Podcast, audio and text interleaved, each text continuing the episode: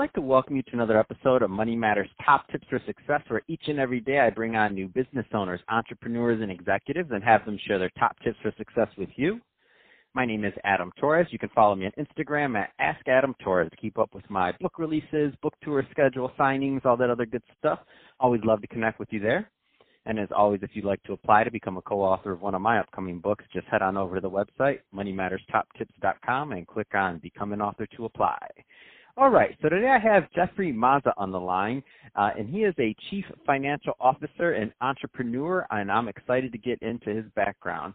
Um, Jeff, welcome to the show. Thanks for having me, Adam. Looking forward to it.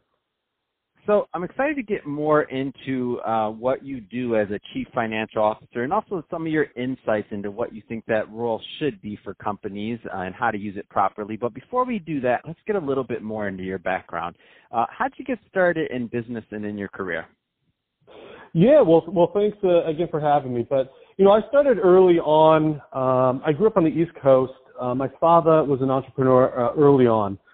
he has been in the seafood industry, processing plants uh, for over 50 plus years. So early on, growing up in an entrepreneurial family, you know, kind of showed the, uh, you know, somewhat of what it takes to, to get involved, but also from a number side. So he, he graduated with an accounting degree, uh, but also went to and, started his own business. So, you know, from there early on, uh, you know, I started was really fascinated with, uh, you know, how just the idea of a business and how it ran.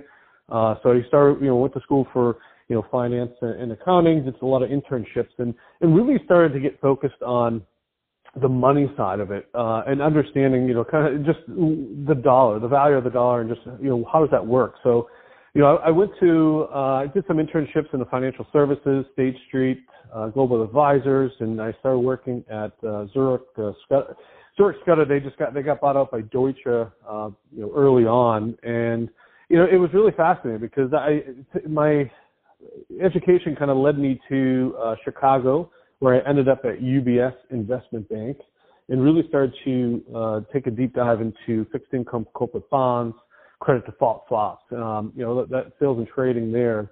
Um, and then, you know, I, I, I kind of did, uh, they shut the, uh, our office down. Um, and one of my clients at the time was Green Eagle Capital, which is a small SEC registered hedge fund, a long, short, short credit hedge fund. Um, up in northern Illinois, which I spent a, a bunch of time there. Um, it was really a small shop, so we kind of took on a, many, many hats, but also focused on a lot of um, the accounting policy procedures and really building that out for the company as well as chief uh, compliance officer. Um, and then, you know, took a 180. This is where I started to take a huge deep dive into the entrepreneur side of things. Uh, we started a uh, business, seafood, uh, company using uh, the East Coast, you know, my father uh, family business. So we use the facility on.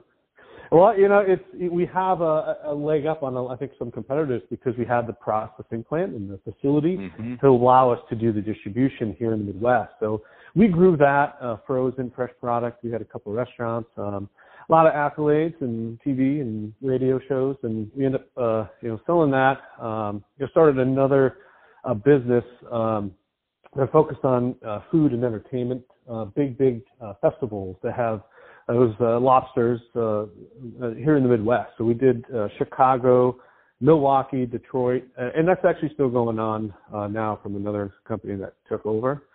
Uh, and then, you know, from there I started to focus on the, um, you know, the, the, the finance side of things. So uh, I was hired on a not-for-profit uh, in uh, northern Illinois to really help uh, streamline and take over their um, finance and accounting department uh, kind of improve all their processes, procedures. They've been around for 38 years. But also, the not-for-profit had a lot of um, data that was very valuable that they uh, wanted to monetize. So they created a for-profit business, uh, and they brought me in with my entrepreneurial background to help them uh, launch that.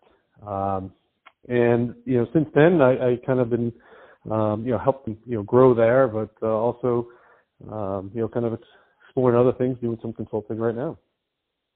So Jeff, uh, you know, there's some younger entrepreneurs listening, and obviously you're a long ways from just getting started and also starting your first business. And you know, with the benefit of hindsight on your side, uh, what kind of advice would you give to that new entrepreneur that's really just getting out there? Maybe they just graduated college, or maybe they didn't go to college and they're just starting off um, fresh and going right into the workforce. What kind of advice would you give to them on on running a business?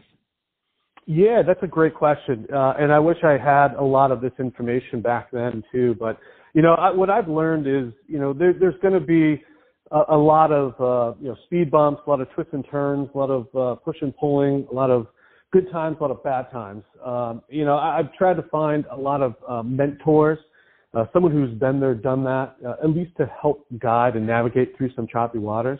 Because uh, it's not it's not you know smooth sailing as it as it is. And there's a saying that says you know, there's there's no elevator to success that you have to take the stairs, and and that's you couldn't be any more accurate than that because you know that there's so many things that could happen that that will happen, uh, and, and you might fail, and failure failure is not a bad thing too because you learn from that, and that that's what it is. Is just trying to educate yourself, find a mentor, and just learn. Uh, it, you know, because you, you do you run across so many things like no book will tell you what, you know what it's like uh, you know, some academics, you know, might say do this, do that, but it's a instead of saying here's what to do, you need to know here's how to do it, and, and it's a big difference than that. So it's just learning as much as possible and try to find a mentor.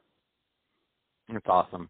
Um, I want to switch it up a bit, Jeff. Let's get a little bit more into. Um, so we, I have a large audience of you know um, more seasoned entrepreneurs and also CEOs all around the country that listen to this. And uh, what I want, I mean, you have an extensive uh, history and background as a as a chief financial officer for companies. I want to get a little bit further into that um, because I feel like that is a um, a role and um, that uh, kind of I, I, know we don't bring up as often on the po- on my podcast, um, but I'd like to get a little bit more into it. So, what what's the importance of that role, and how do you see that as playing that that crucial function in helping a business grow from being a small business to a large business or a medium sized business into a really big business?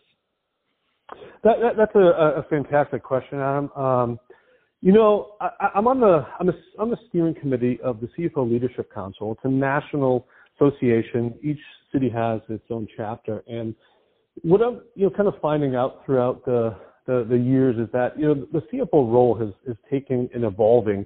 You know, more from that technical aspect that you might find from 15 to 20 years to be, you know, CPAs that focus on the reporting side to more of a strategic partner with the, the CEO, right? I mean, the CEO is steering the ship and they're leading, uh, and the CFO is is kind of taking on the partner with that person um, to help navigate and, and, achieve those those goals. But also, you know, they they still do some of that reporting too. So, you know, early on, I, I think it's more of a, you know, I think people called it a back office, more of a, a cost center, right? Finance and accounting.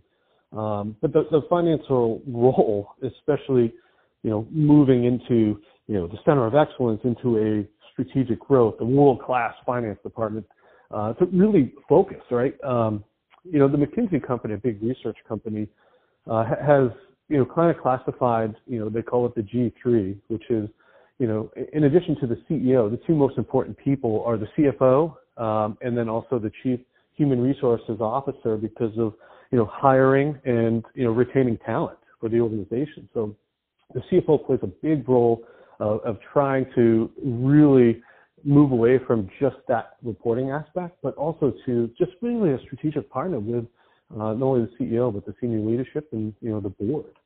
Uh, you know, understanding where they need to go, where they want to go, and help put a path in place uh, to do that profitably.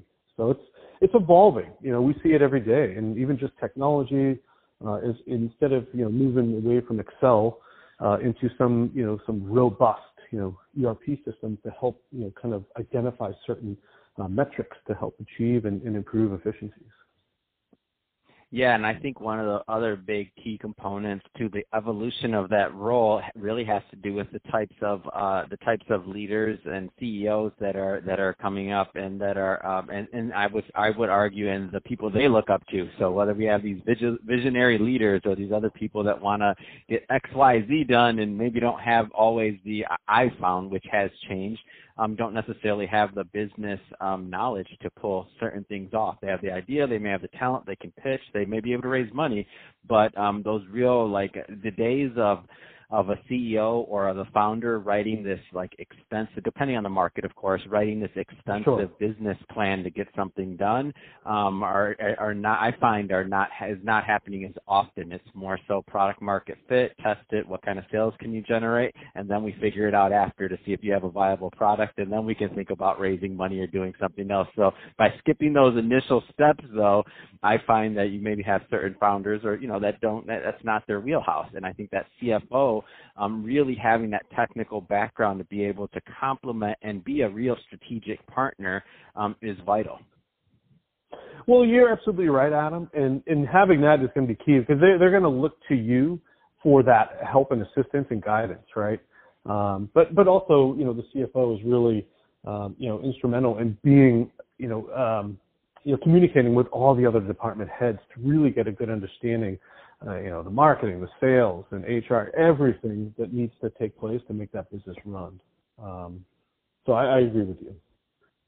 That's awesome. So, Jeff, if somebody's listening to this and they want to uh, connect with you or follow you, um, what's the best way for them to reach out?